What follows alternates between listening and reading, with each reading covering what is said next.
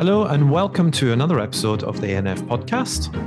Again, this week it's just myself doing the introduction as Al is skiving, and um, he, uh, yeah, he couldn't be bothered to turn up. So I've no news for you. I've absolutely no news for you, um, except to say that um, this episode is another of our um, feature focuses on Ireland. Um, and this week we spoke to, well, we didn't do it this week. We did it quite a while ago now, but um, we wanted to release them after the summer. Um, but this week we spoke to Andrew Walker, who works for Barnardo's in Ireland. Um, now, Barnardo's in Ireland is a separate organisation to the one in the UK and other parts of the world. I think there's quite a few of them scattered around. Um, but I was interested to speak to um, Andrew, um, and the reason for that was really to find out more about how adoption works in Ireland. And I have to say, mind blown. Um, I had assumed that it was very much the same as the UK how wrong was I? We both were. N- neither of us um, were aware. Um, and I think that there's um, historically there's a lot of um, things that go on in Ireland around adoption, and that's potentially why it might be different today. But it was a really interesting chat with Andrew, as it is with all of our guests, um, and um, he was his his role at Barnardo's is more to do with kind of post adoption. He's a project leader for the post adoption service, um, and uh, he he did his research for us and he did his homework for us to find to be able to answer our questions essentially. Um, but what was really interesting was the the kind of I guess the support that um, adults receive now in Ireland um, and how that all works, as well as the kind of um, the adoption process itself. So definitely worth a listen. It was really interesting. Um, and it really kind of gave me some food for thought in terms of how adoption works in Ireland. And you know, really, really is it's just a useful, useful listen. So I hope you enjoy it. Um, we have one more of the series of the Irish um, focus um, coming up um, fairly soon, maybe in the next couple of weeks, actually. So, um, yeah, I hope you're enjoying them, and I hope that being back at school and all that sort of stuff is going well. Al and I will be back. He's not really skiving. Well, maybe he might be. I don't know. Um, but we will be back with a full podcast soon it's just been so manically busy for us both um, this last couple of months. Um, so yeah, we need to get on that, and we need to bring bring back the bants, as we say. Anyway, um, take care, keep safe, and we'll talk to you soon. So um, today we're um, continuing on with our Irish theme, and um, not an Irish accent this time, but we are joined by Andrew Walker, who um, is from Barnardo's Island. I was going to put your nickname on the end of it, but I thought I'd better not just in case, Andrew, because I wasn't sure if we should share that or not. But I just think it's funny. But welcome, welcome to the podcast, and thanks for coming along. No bother at all. Uh, great to be here, guys.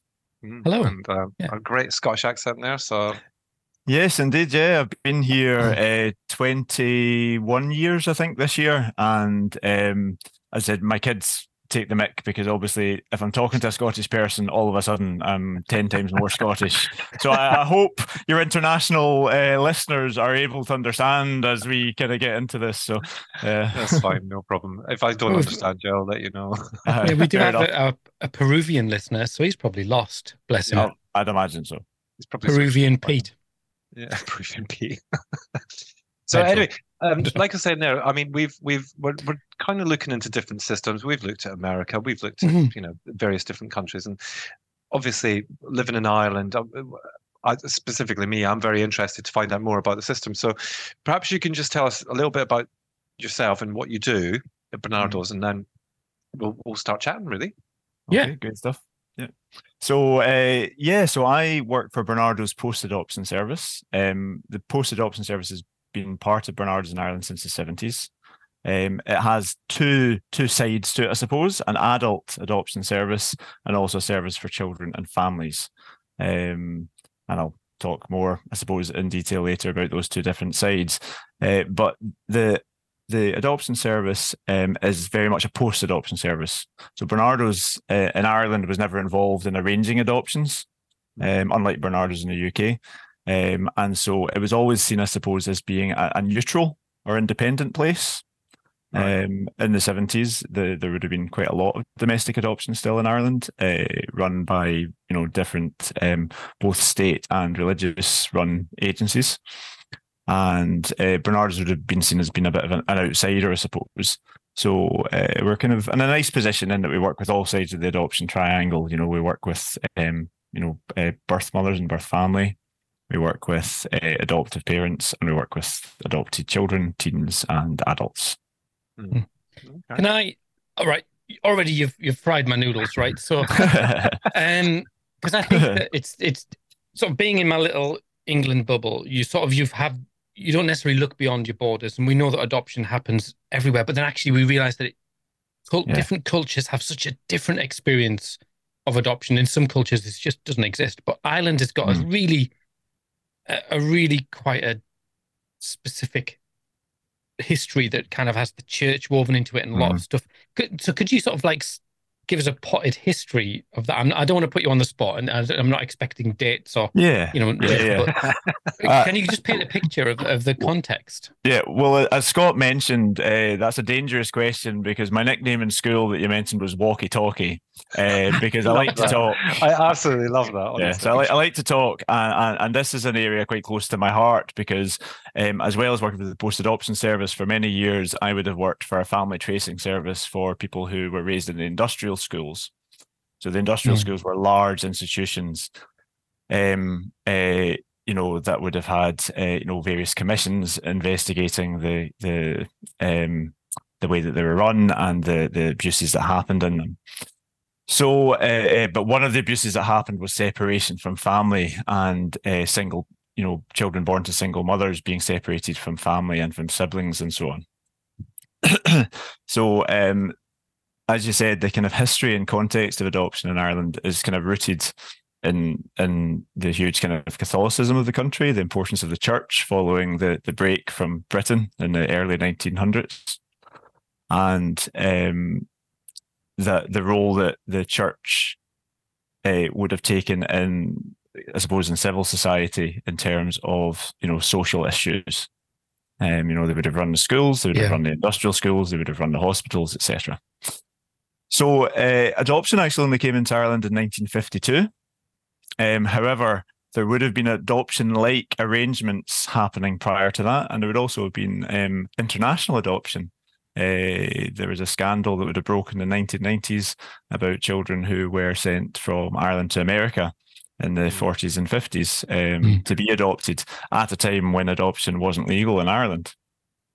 Uh, so in the 1950s, when adoption came in, um, a number of uh, uh, adoption agencies, I suppose, some were already in operation who had would have been involved in boarding people, boarding out of children, which was a bit like fostering.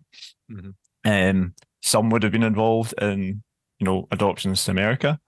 Um, and they would have then, you know, kind of continued on arranging um, adoptions, which grew steadily kind of through the 1950s and into the 1960s, um, kind of peaking in the early 1970s uh, at about 1,400 adoptions a year, there or thereabouts. Um, and then starting to gradually fall in the 1970s um, as society changed, um, and particularly as a payment for single mothers became available.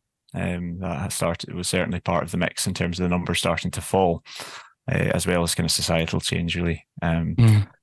so the other story then for adoption in Ireland is uh, the the large number of international adoptions that um, would have occurred. Um, in some ways, to replace the fact that domestic adoption, uh, the numbers of children available for domestic adoption, um, uh, you know, kind of fell through the 80s and 90s, and by the early 2000s, uh, you know, international adoption became kind of uh, you know a, an option. And at Yeah. one stage at its peak, there was about 400 children a year being adopted from internationally into Ireland. So that might not seem very much if you're a big country like America or or, or the UK. Um, but there's nearly as many international adoptees in Ireland as there is in the UK. I understand there's about, uh, about close to five thousand, uh, just over five thousand international adoptions, which I think is actually quite comparable. Um, so per Mm. head of population, it'd be much higher. Um, yeah, Uh, that is, I mean, it's fascinating because I think that we, like you, like I said, we just sort of presume that adoption is just done. And I think that the, the more you dig around, you realize that sort of culturally, you, you know, Ireland's and Irish people's experience of adoption is just so different. Um, all the same words, just a different order. Um, mm. and uh, so, how does that then? Sorry, Scott, I've t- totally taken over the interview that you're in, and you and you sort of you'd given him a list of questions. I confess, I didn't even read, read the list of questions. So I have no idea what we're meant to talk about. The one time um, I do any preparation, and he yeah, yeah, exactly. the, only, the yeah. one time. Yeah, there you go.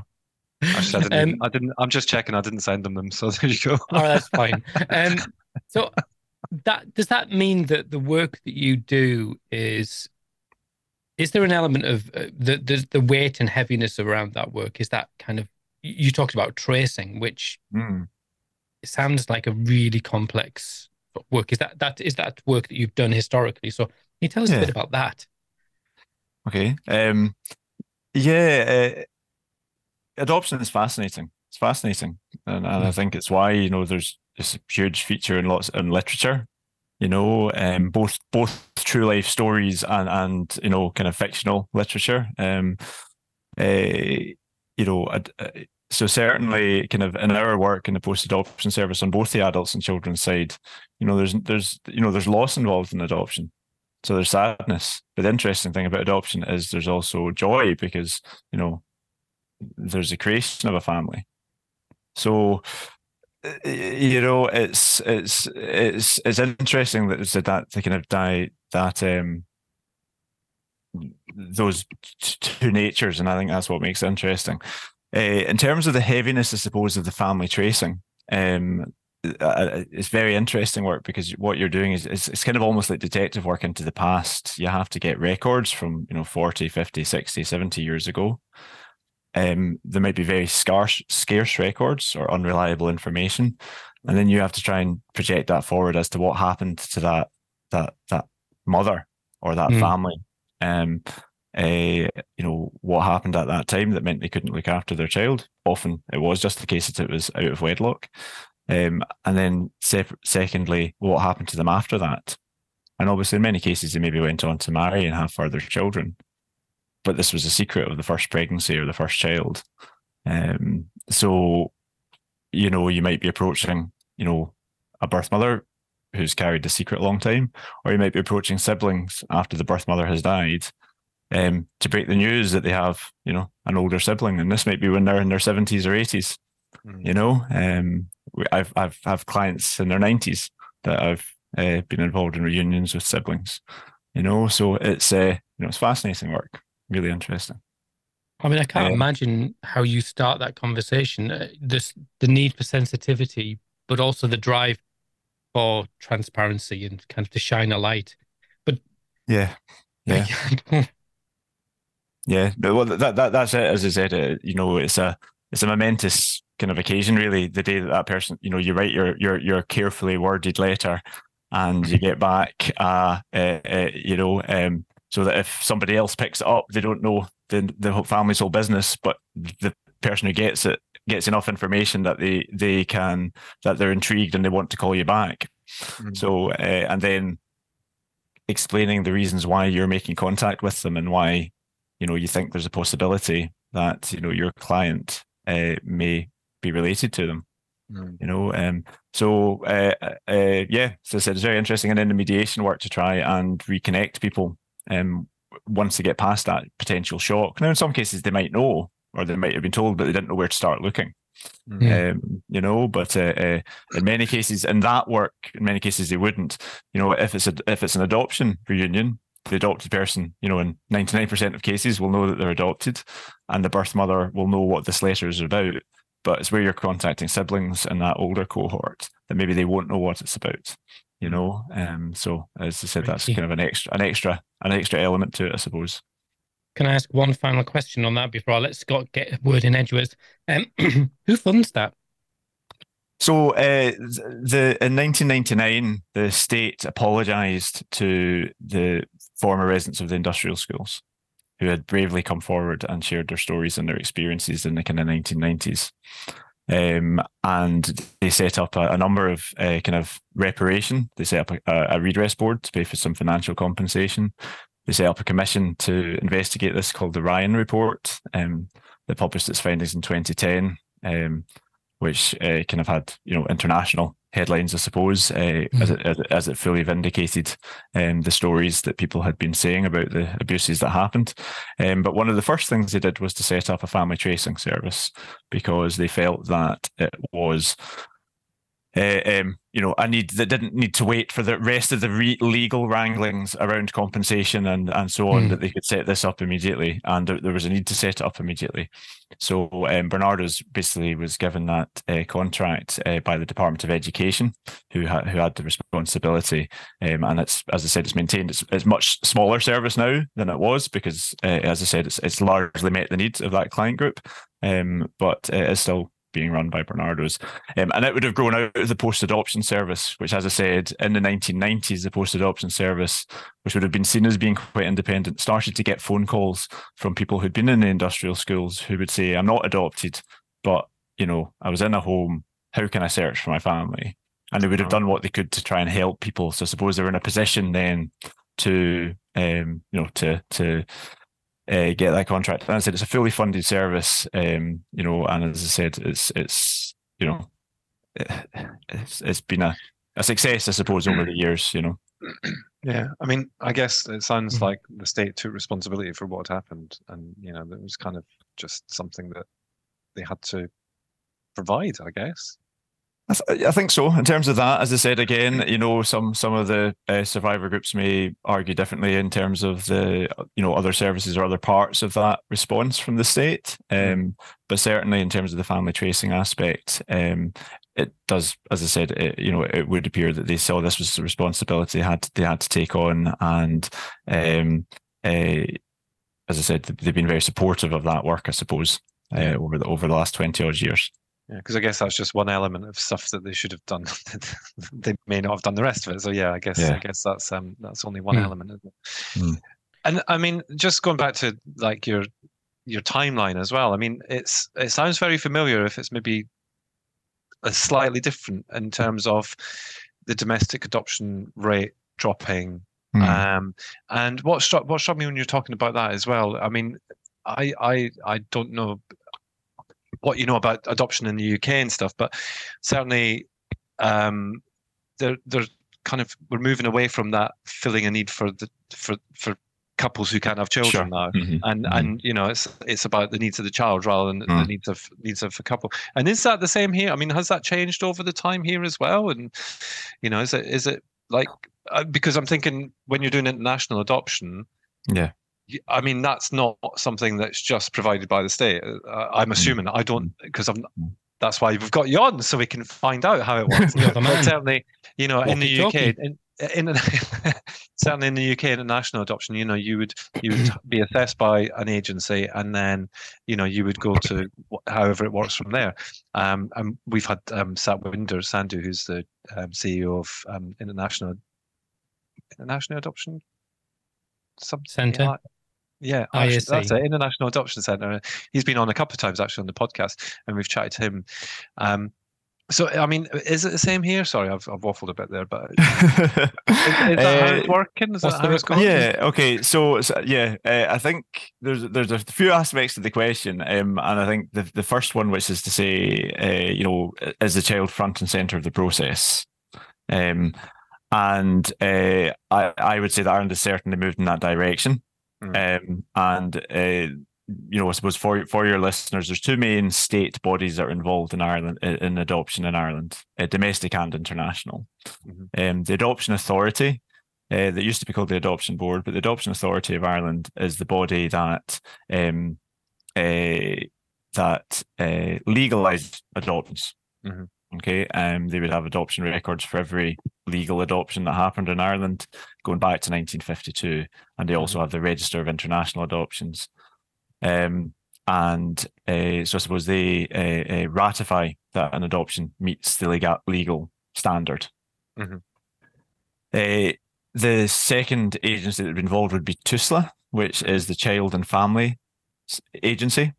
Mm-hmm. Um, slightly different from other services, but the Child and Family Agency was set up a number of years ago to separate out kind of children's and social services from um, the general health and social welfare system.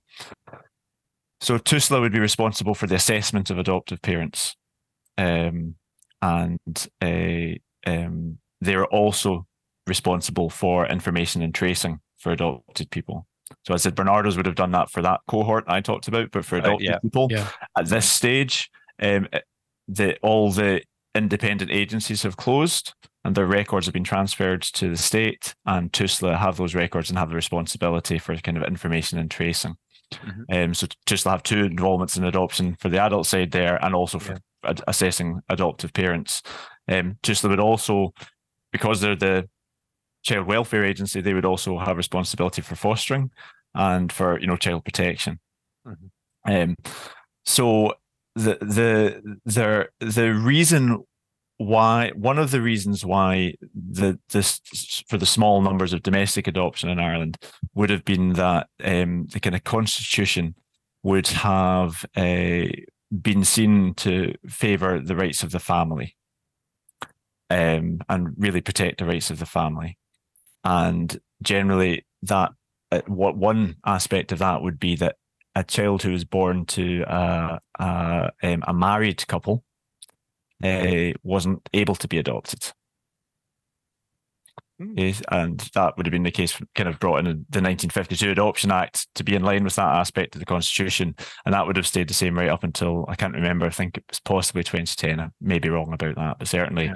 into the 2000s. Um, that, you know, so, so a child who might be in the care system, um, even if the parents wished for that child to be adopted, um, you know, it, it my understanding is it wouldn't have been possible.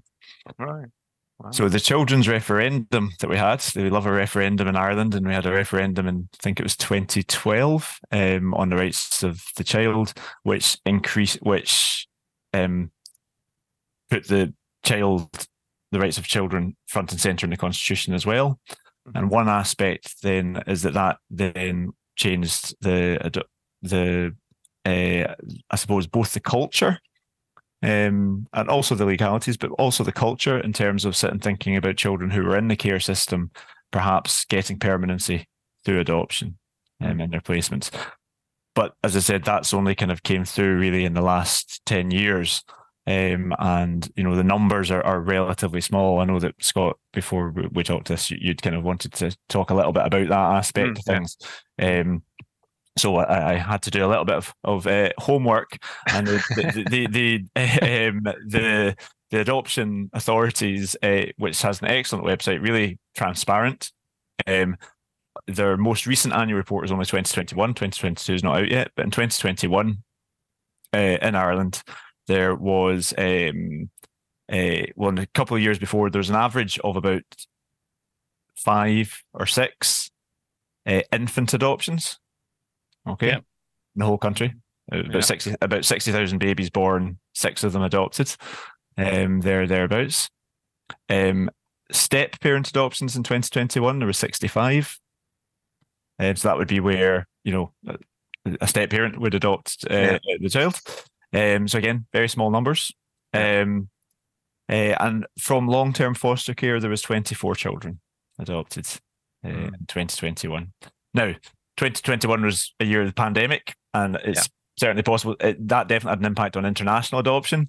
Mm. Um, uh, um, but uh, there you go. There, that's that's the numbers. So that's you can see that the numbers are pretty small. Yeah. Um, but obviously really significant for all those families and those children. Yeah. I mean, I remember um, I just going on the numbers thing. The, the first involvement that we had with TUSLA, because um, we had an instant, we went and presented ourselves to just before they rung us uh, when we first moved back to Ireland. Okay. Um, and um, it was interesting because when we sat in front of the duty social worker, because obviously, you know, she was responsible for chatting to us to see what our issue was. And um, when we explained that, you know, our son was adopted, he had FASD, and she went, "Oh, she went, we don't really have very many adoption around these parts." She said, "I think we've had 3 mm. in the last five years." Okay, yeah, yeah, yeah. of course, having come from the UK and having worked for Adoption UK and been sure. quite involved in it, I was like, three in five years. How the hell could that be? Uh, but it is. It's it's quite. It's not. It's not a huge thing here, is it? Like no, well, as you know, in terms of you know, in terms of uh, you know, children living in Ireland, no, it's it, it, it isn't. I mean, you know, um, as I said, but but one uh, kind of stat that I think I, I kind of would often sit and say is that you know there are fifty thousand adopted people in Ireland, five thousand extra when you count internationally adopted, but five thousand domestically adopted. You know, mainly adults. Yeah. Uh, each one of them has, you know, in most cases, uh, you know, an adoptive mother and an adoptive father. Mm-hmm. Um, each one of them definitely has a birth mother and a birth father. Yeah. So all of a sudden, you're at 250,000 people who are directly affected by adoption. Yeah. Mm-hmm. There's, you know, and if you add in aunties, uncles on both adoptive sides and, um, uh, you know, birth family sides, mm. you know, pretty quickly, most families in Ireland have some connection to adoption. Yeah. Okay. Um, but at the same time, as I said, for you know, for for for for children, as I said, the, the numbers obviously, you know, are very small. Mm. Mm. I was trying to do some maths um, with approximate figures, and it's just it seems like in the UK we we would adopt like three at least three times plus as many for every one child in Ireland. We would yeah. adopt three. There'd be three adopted, but I'm not okay. sure exactly, including the, the like the step parent adoption as well. So it feels like yeah, it, it I mean, I think like we said at the beginning, it feels like a totally different context, and how mm. the public and society feel about adoption is clearly hugely impacted by the catastrophe of you know the industrial schools and the and the the Magdalene, you know, sisters mm. and all of that kind of mm. bleak. Yeah, yeah, yeah. Uh, but there's, there's some truth in that. That, as I said, you know, that you know, certainly there's uh, you know, adoption in Ireland generally is associated with, as I said, with shame, secrecy. Um, you know, I it, rather than, as I said, you know, the the fifty thousand people who joined family homes instead of industrial schools. Um, you know, uh, or, or the 5,000 children, you know, who've been adopted into Ireland who, um, you know, uh, and again, we might talk a little bit about some of the issues for those children, but uh, again, you know, who who are growing up in, you know, 99.9% of the cases, you know, loving families. Yeah. Um, and as I said, you know, there's certainly, uh, um, you know, there certainly should be more space for the happy stories, I suppose. Uh, um, mm. You hmm. know. So we feel like we've sort of we've set the scene. We've got a comprehensive yeah. the history of adoption in Ireland, uh, comprehensive there. So tell us a bit about your day job now, then, because you're you're a post adoption support worker, aren't you? That's your yeah, well, we would know. We, you know, anyone listening to this would go, "Oh yeah, right, got that." Yeah, yeah, yeah. That context, yeah, context is interesting, yeah. isn't it? Yeah, so I'll tell you a bit about. I suppose I'll tell you a bit about our service, and I don't want it to sound like a you know a, a you know a, a, an advertising uh, thing for either come and work with Barnardo's or Brilliant or um, uh, anything give like us your that, money, you know, or, or exactly, or give us your money, or or you know come to us and we'll solve all your problems. You know, I don't want it. To... Well, if you do, then I'll be there tomorrow morning. yeah, watch what, be careful what you say. yeah, there you go. Um, so no, I, I uh, so I've, I've a really interesting job. I'm the project leader for the children's service, and we have a project leader over the adult service. Um, our service has expanded massively, and actually, uh, if you don't, if you if you'll indulge me, I just want to pay tribute to um, the, the the I suppose the founders of our service, um, because one of them. Uh, uh, in March last year, retired after 30 years of incredible work to birth mothers. That would be Patricia White. Um, and uh, this week last year, Christine Hennessy, who would have been, I suppose, my mentor and uh, you know a, a real uh, standout figure in adoption in Ireland, uh, sadly died suddenly, um, just as she was seeing her dream uh, of the post-adoption service coming to fruition with a, a, a, kind of expanded adult service, expanded children's service, um, with uh, you know. Uh, a, you know a geographical spread of Dublin, Cork, and Galway, um, you know, uh, and as I said, uh, I just wanted to kind of pay tribute to all of her work uh, this week, especially. So um, I would have been working with Christine for 15 years, and I would have then taken over the the kind of project leader position. Um, and I have a fantastic team of children's therapists, play therapists, art therapists, social workers, all working as project workers, which is Barnardo's uh, um, uh, title, but uh, as I said, with you know great and varied experience, I suppose.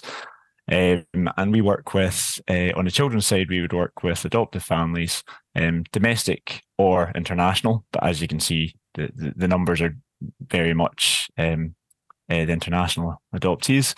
Lots of teenagers, because again, the bulk of you know the numbers of international yeah. adoptions were highest in the early 2000s, which are kind of coming of age now.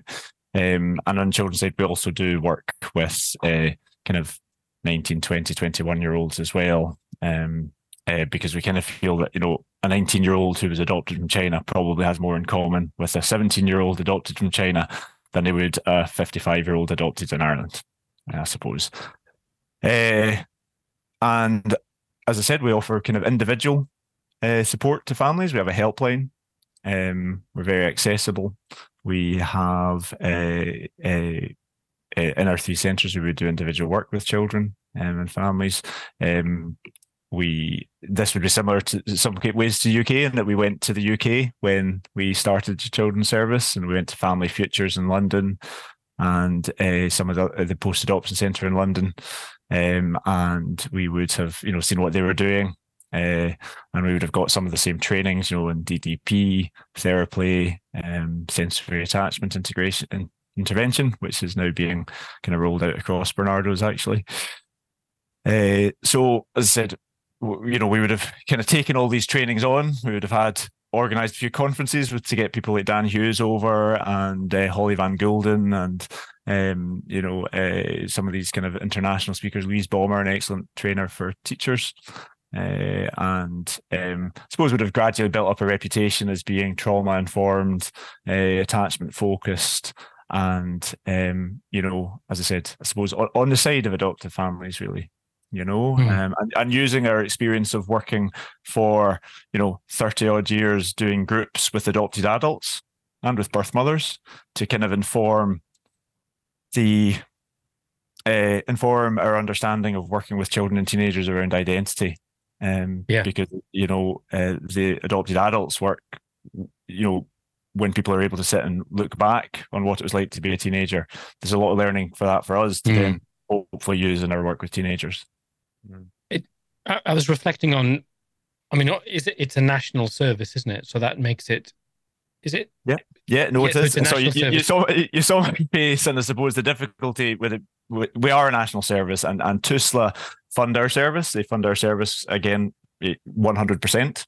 Um, and uh, they they've been very supportive of our service in terms of expanding. Um, and uh, we do try to cover the whole country. However, we only have three offices, and uh, you know, uh, um, I wish I could say hand on heart that we do cover the whole country, but we do our best. And as I think on online work certainly has allowed us to do that, yeah. uh, and we do have flexibility. So as I said, um, but we are a relatively you know, we still are a relatively small service. You know, we have, I think we have the equivalent of about eight or nine full time people um, on our children's team. Uh, so obviously we do refer to we do refer people to kind of other statutory services and to private services as well. Maybe especially if, if they're not uh, if they're not easily accessible to to where we are. Because Ireland, I mean, I'm not Irish, and uh, but I've visited a few times. But what sort of struck me as a visitor was that how rural it is and how um it, there's not a lot not a lot of people live there so it it, feels very spaced out and so there's a lot there's there's places in Ireland that are quite a long way away from Dublin. They um, are, yeah, yeah, yeah, they are. Because I think you, the temptation is like an English view, looking at the map, you go, oh, it's just quite small, isn't it? But it yeah. doesn't feel like that, does it? It feels like it's, there's lots of hidden corners. And yeah, I, I think the, the reason I asked if it was a national service was because I thought what was peculiar, and Scott, you might be able to confirm this for me, is that we have in the UK the service that we have, uh, post adoption support, isn't open to international adopted children, mm. is it? Mm. There's no statutory um, mm. uh, right. So if you adopted from wherever, China, Cuba, whatever, you were on your own, really. And I think that again seems really. cool. It just seems well makes perfect sense. Well, I think it, I, I, I, think in the UK it depends on on the agency, doesn't it? I mean, you know, there's um, in in each local authority they have a responsibility in, in the UK, whereas here that responsibility isn't held by the local authority um, because it's a service that's kind of commissioned, I guess, um, from the children, young people service, if you like.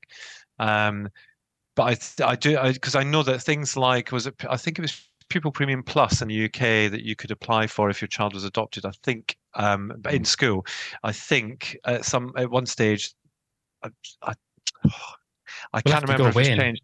Yeah, I know. Work it out, but, won't we? But um, definitely, you know, if you had if you had adopted from abroad, you you couldn't access that, get that fund so, or whatever. Okay. Yeah, so there was there was a few kind of differences, mm-hmm. and I know that you know Al and I are both on the adopted reference group, which is the Department for Education's kind of I don't know what you'd call it. It's like a you know a load load of adopters turn up. They do have one for special guardianships. They do one, for, you know, all that sort of stuff. And you know that that was a really big focus of of mm. ours a couple of years back when you know we we noticed there was you know there was a difference in that. So. Yeah. Um, yeah, I, I, think in terms of international adoption, um, I, I, I think that to be fair to the Irish different state bodies, there is a sense that you know these these children are Irish citizens. You know, as soon as they as soon as they um, as soon as they are adopted, they are Irish citizens, yeah. and um, you know, the, the, as I said, our service, I suppose, is a specialist service, kind of mm. for for them. Uh, um, and as I said, uh, uh, you know, funded by the state um, because you know it was gradually recognised that this was a group of children who did have some specialised needs. Um, mm. you know, who who uh, you know would be referred to you know child and adolescent mental health services, which should be kind of um, statutory services. Um, they'd be referred to them at the rate of you know eighteen percent, which I think is about four four times the average um, you know population. Mm. Uh, um, and then some of those issues, you know, it might be but that there's significant kind of um, you know uh, whether it's developmental trauma or or some other kind of mental health issue there. Um, but some of those issues were also, you know, linked perhaps to identity or linked to, um, you know, uh, uh, kind of early attachment stuff. So as I said, you know, there's been a, I suppose, a, a recognition of that and a shift to that to to try and help mm. support our, you know, relatively small service to help this, you know, cohort yeah. of, of children. Yeah, and I mean we have to bear in mind because we're talking about the size of the country. You know, the population of Ireland is similar to the population of Scotland. Manchester okay, or yeah. Scotland. Yeah, um, yeah. and you look at the geography of Scotland and how big, mm. you know, how how rural some of that is. Um, but you think that every local authority in Scotland has responsibility for post-adoption services. Okay. Um, so you're doing it with just nine people for the whole country, and mm. you know that's that's not a that's not a small task. But if you compare the numbers in terms of numbers that have been adopted, I guess it's it's relative, really, isn't it, in some way? Mm, I, I, don't know. It, uh, yeah. Despite despite the accent, I, I, couldn't tell you about Scotland. oh, could you not? Oh, I could tell you all day about that. Don't worry about that. You sound more Scottish than I do, and I've been. Yeah, we've probably been away the same time actually. Yeah, anyway, I, um, I, get I get accused of people. Some people think I'm from the north because I have that many Irish phrases. You know, a, a slight hybrid accent. I think sometimes. Yeah. No, you're fine. Accents are accents. Right, I'm just looking at my questions here. So, um, and and in terms of so, because I'm on your mailing list, uh, as in Barnardo's mailing list for hmm. um, uh, post adoption. I've never used it because uh, you're right. You know, in terms of some of the stuff that's done face to face, it would be, uh, you know, it's less in the kind of I want to say the country where I live because I mm. don't live anywhere near Dublin. I, okay. I live close to Galway, nowhere near Cork. Okay. Um, but in terms of stuff that's available, it's it's uh, you know it, it is mostly online. But what what what does the adoption support look like that you offer for the children, young people, and their families? And you know, I, I just want to see if we can if we can compare it to the issues okay. in the UK in terms mm. of adoption support. So do you mean the, the issues that we might be trying to help people mm, with, or yeah. how do we uh, help to, to help with, or both, I suppose? Both, um, I suppose. Yeah. yeah. Okay. So um, uh, we we work with children from, as I said, uh, not quite. We wouldn't work with many babies, um, mm. but we we have had a few, you know, three year olds walk in the door. Mm-hmm. Um, we would work with a lot of uh, a, a very common referral age would be around about the age of eight. Right. Um, uh, uh, and again, you know, some of your expert listeners might understand why that around the age of eight is the stage when the kind of penny drops about adoption and adaptive grieving. Um, uh, is also for children who've maybe had early trauma. It's also the kind of stage where in school the difference between them and their peers is starting to become more obvious. That you know, in when they're you know uh, in junior infants, which is you know kind of the five year olds. Uh, you know there might be lots of kids who aren't very good at taking turns. There might be lots of kids who you know are very sensitive to correction, um, struggle struggle with separation, that kind of thing. By the time you get to eight, most of the class can manage that, but maybe some of the families that we would see yeah. would still struggle with those issues. Again, linked to the kind of insecurity that comes from, um, you know, uh, being in an orphanage uh, or, or children's home um, with limited carers for the first kind of year, two years of your life, mm. um, which would be the history of a lot of the kids that we would work with. Um, so I suppose, you know, with those eight year olds, the, the, the, kind of work that we would do um, would be a lot of parenting work to help the parents understand how normal this behavior was, given the uh, circumstances of the, the child's early years. Um, uh, you know, and uh, we would do uh, we would often use Theraplay, which is a, a, kind of directive type of play therapy. Mm-hmm. Um, we uh, uh, we would use there would quite often be sensory issues. We don't have an OT on our team. A lot of the children would have maybe had some private OT or maybe some state state uh, funded OT.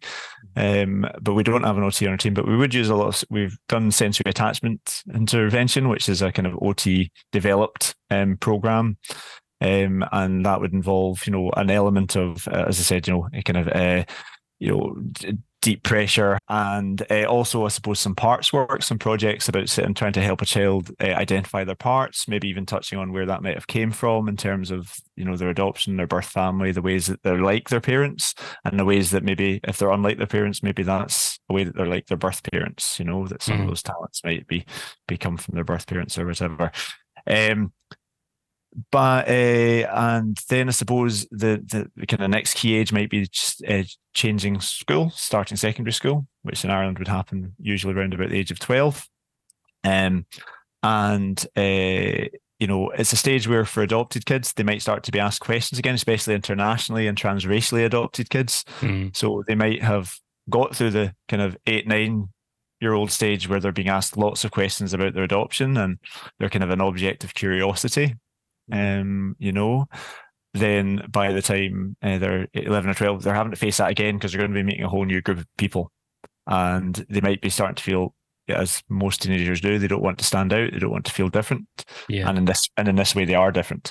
So, um, you know, we might be trying to help prepare them or support them around, you know, managing friendships um, uh, and so on.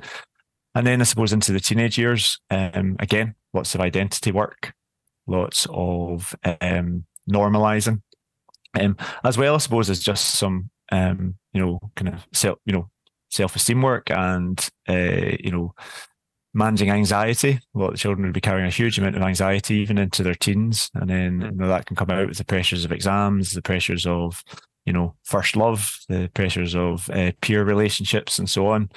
Um, so uh, you know, um, uh, and obviously that can come out in all, all kind of manners of kind of risk taking behavior and so on as well uh, that can be very difficult for parents to manage. So I suppose as well all the way through we're doing a lot of kind of parent coaching um, as well. Um, uh, yeah so hopefully that covers yeah no no a lot of what it. we do. I think and the other the other thing I suppose we would do so that's individual work. The other thing we would do a lot of would be group work. So again maybe I can talk a wee bit more about that as well. Well I was just going to say that sounds very I don't want to say very different because actually I'm sure there are some agencies that offer that in the UK, but as a as a kind of package of support, that actually sounds quite well thought through compared to maybe some places where it would just be like, okay, let's we don't know what we want to do, we don't know how to do that, you know that kind of way. So it, it does sound. It, I don't know. Do you think that, Al, or or is it just me talking? Well, I just was I was wondering because I thought I, every bit of it, we all get the same landmarks and the same touchstones. But I just thought running it as a national service for such a small cohort of children, it kind of it gives you a gives you a bigger picture that, and yeah, the, I, I, uh, I, I have grown up with these families, mm. you know, because as I said when I we started this work in two thousand and eight, you know, many of them, you know, they were young kids then. Uh, and now they're older teenagers, many of them. So I've seen them and again, I've seen them, you know, come to me when they're eight and having those issues, and then coming back when they're changing school and so on. So I suppose the advantage of over longevity, really. Yeah. But yeah. as you're talking, I'm kind of putting in context, you know, the the fact around you know that high level of international adoptions mm-hmm. in the early 2000s, the the tiny number of children who were being adopted, which sounds like a really good, it's all, for all the right reasons, a tiny number. In 10 years' time, you're not going to have a job. Yeah. the, the, only thing is uh, uh, informa- informa- information and tracing. Um, and also, there also is the chance, uh, and I do think this will happen, that there will be an increasing number of children who are adopted from the foster care system. Mm. So, uh, you know, that right. is a that is, a, a, I suppose, a, a priority for TUSLA to start to try and look at that more as an option for permanency for children, um, and uh, something that they're working towards. Uh, wow. We, so we have some involvement at that stage, but because that's pre-adoption, yeah. Um, you know, it's not fair for a post adoption service to be involved with a child who, whose adoption might be two, three years away by the time all the legalities go through. So, um, um, but we can advise those parents, I suppose. And then as soon as they are, as soon as the adoption does go through, um, we can be there to try to support them. But unlike in the UK, uh, where you know a, a suite of uh, as I said, a fund, I suppose, follows you um, post adoption for for for you know there isn't a similar fund, uh, you know, yeah. here in Ireland, um, uh, you know, for for parents, I suppose. Mm. But it just, it, I mean, I'm I'm sort of slightly off the the specifics of your day job, but I thought if I if we had if there was a fourth person in this interview, someone who's an an adoptee rights mm-hmm, mm-hmm. sort of campaigner, yeah, they would be sitting here going, "No, what you're doing now is really good."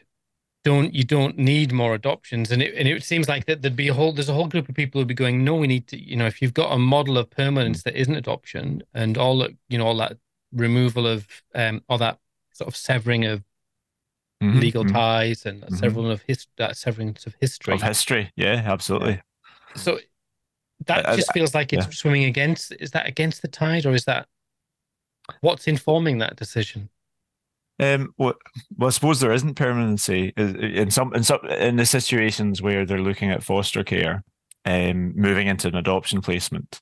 You know that can only be considered. There's a, a very strict criteria where that can be considered. And as I said, this isn't my area of expertise, mm. but that's my understanding. Is, is the, uh, you know, you could tell us anything, and we'll believe you. Just lean into it. Yeah, this yeah, is your moment. But the the you know there is there is a strict set of criteria for TUSLA uh, in terms of considering this mm. and there's a lot of kind of checks and balances i suppose um you know uh, um but again absolutely and as i said you know our service grew out of providing a mm. service to adopted adults who uh, you know many of as i said whom you know would have you know had to campaign for adoption rights which again you know another yeah. part of Ireland's adoption story is that, that that that kind of only happened really last year in terms of rights of access to information. So um, uh, yeah, I mean, absolutely. Again, and and we also work with birth mothers who again would be very sensitive to the idea, you know, that we are also working with adopted children because mm. those adopted children have a birth mother somewhere out there, even if yeah. it's the other side of the world. Um, yeah. So well, as that, I said, so so I think we're you know we're in a, a lucky position in that we work with post adoption. So we we work with whichever families or whichever individuals mm. on any side of this tri- the triangle and kind of mm. needs some assistance. But that leads us very nicely into contact. What do, I mean, what does contact look like uh, if there is such a thing? You know, obviously in the UK we've got these things with names that are very old-fashioned, that letterbox, direct contact, etc. Um, mm. and I think we're, you know, we're we're very conscious. Al and I are very conscious anyway of that umbrella term for contact, um, and kind of trying to yeah. change that. But what does it look like for a, you know for an adopted young person okay. living in Ireland? Okay, so I suppose for in domestic adoption, um, many of them would be the, the small numbers that there have, are, but the small numbers, you know, there are, you know, mm. there there yeah. are probably a couple of hundred uh, at yeah. least uh, domestically adopted children under age of 18 mm-hmm. Um, so uh, those. Uh, many of them would be open adoptions, so they would all involve some form of letterbox contact, exchange of photographs, um, mm visitations in some cases. Okay. Um, uh, because that would have happened, I suppose, in a planned way at the time of the adoption. Yeah. Um, and the birth mother's, you know, um, uh, wishes, I suppose, would have been taken into consideration as well, and so on. The the the uh, an international adoption is obviously entirely different because it's very different depending on which country. Um, so again, um, there are a number of adopted children adopted internationally from America, mm-hmm. and that might be very different from international adopted children adopted from China or Russia or Vietnam or Ethiopia. Yeah, so the, the context is really different in different countries. Mm. Um, and in this case, the information that a family might have to share with their child might be vastly different. Right. So in some cases, they might have huge amounts of information, which means it is possible to for the child, maybe themselves, to trace as a teenager, uh, you know, uh, uh, online, um, yeah. you know, to trace, or there may be very little information available. Um, and parents might be in a position where they're having to kind of get try and find a, a, you know a mediator or a private detective or somebody like that in, in the country of origin to try to um, you know get more information um, and, and search. Uh, and as I said and as this cohort of children are becoming adults um, you know obviously many of them are going to want to search for more information or search for birth family. Uh, and um, uh, the adoption authority uh, this is a slight plug for the for the Adoption Authority. They're doing a study at the moment, um, focus groups and individual interviews with young intercountry adopted adults to try to figure out what kind of services they need as adults, including information and tracing, um, which they're they're looking at because at the moment there isn't any. As I said, uh, you know, a domestically adopted adult has the right to go back to now TUSLA um, yeah. and get uh, their their early life history and their birth information, um, and the right to ask TUSLA to try to mediate contact with birth family. Uh, to trace the birth family and make, mediate contact with them, and there's a contact register that they can also sign up to do that. Uh, you know, the, um, there's nothing to stop an adult, an internationally adopted adult doing the same, but just aren't going to have much information. Hmm. Yeah, for starters, and um, uh, as I said, at the moment, as I said, you know, that that's not included in terms of you know any state agency searching in Russia or searching in China or searching in Ethiopia for birth family. So it's it's kind of up to the parents and the individual themselves to find somebody in the country who will do that for them. Yeah. It's interesting because that that um, adoption authority stuff you just talked about. I got an email from somebody about that the other day. I think he was called Andrew Walker from. That was me. Yeah, yeah, yeah, yeah, yeah.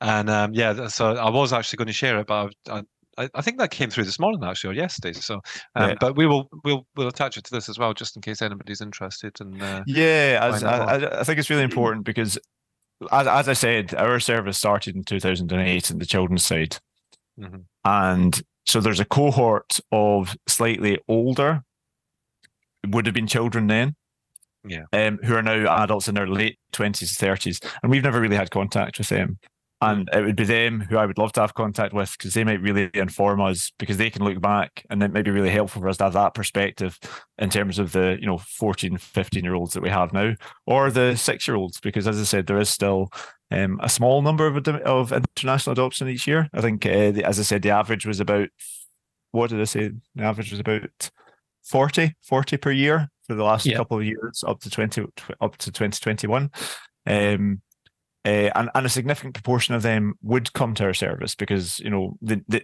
we are now national. They know about us, so you know they might come, they might not have to come to us all the time, but they might come to us, uh, I suppose, when they need a little bit of extra advice. Yeah, yeah. And so then, just going back a step, I guess, um, when we were talking about um, the kind of p- potential discussion around changing um, adoption, what what is the long term kind of options at the moment in terms of where children are. I mean, we've obviously got foster care, which is similar to the UK. Mm-hmm. Um, I mean, I get, I have it in my head residential um, is quite big thing over here in Ireland. I mean, is it? Is that? Is that? I'm not sure. true, or is it? I'm not sure. I, I worked in residential care uh, when I first came to Ireland for for four mm. years, um, and uh, at that time, the, the the rates were very similar to the UK.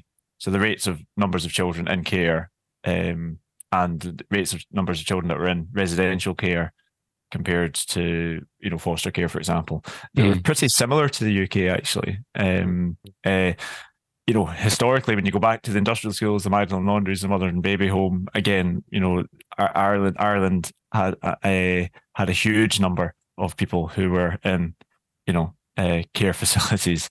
Um, but again, it, it, I, I I couldn't tell you now what the balance is. no. Certainly, yeah. certainly, I do remember learning that when I first came over that the numbers are relatively similar. Mm-hmm. Um, uh, yeah, yeah.